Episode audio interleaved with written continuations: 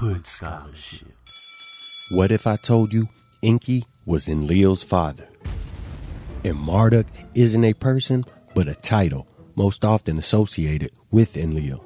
Now, for those who have no clue what I'm speaking on, let me give you a quick synopsis of the topic at hand. Enki and Enlil, who are often depicted as brothers throughout translations of the Sumerian text, which just so happens to be the oldest civilization we know of, and as stated in the previous episode, are the ancestors of the Israelites of the Bible. Enki and Enlil seem to be engaged in a brotherly feud that echoes in most ancient narratives of indigenous people.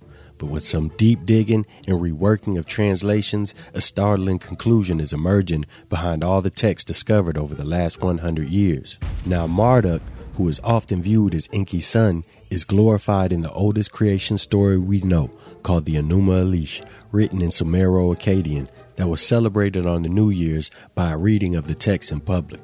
However, the leader of the translation of the Sumerian text to this day, Anton Parks, brings two key points to life from the text that lead us to this conclusion in his book, Eden. Fact number one Enlil is not mentioned at all in the divine genealogy related in Tablet 1 of the Enuma Elish. Fact number two on the seventh and last tablet of the Enuma Elish in line 149, Marduk is called Enlil of the gods. Assyriologist Edward Shearer believes in Enlil was Marduk in older lost versions of the Enuma Elish.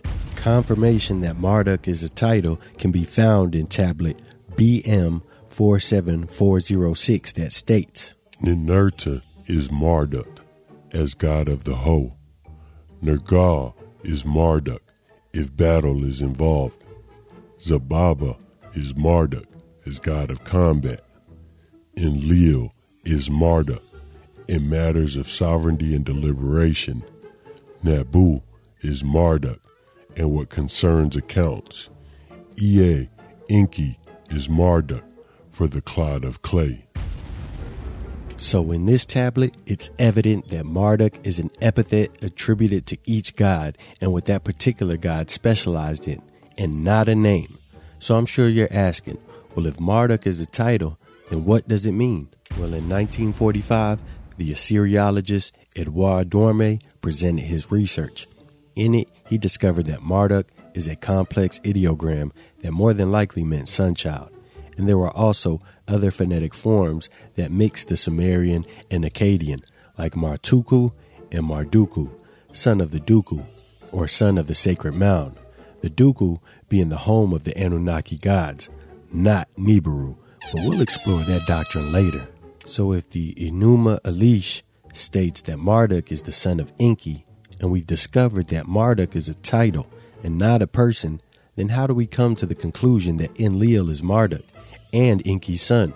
Well, in tablet K5157, we find the answer we're looking for when the text proceeds to say, Enlil, may the Father who gave you life, Enki, with Ninki, say a prayer on my behalf. Out of Peppy! Hood Scholarship.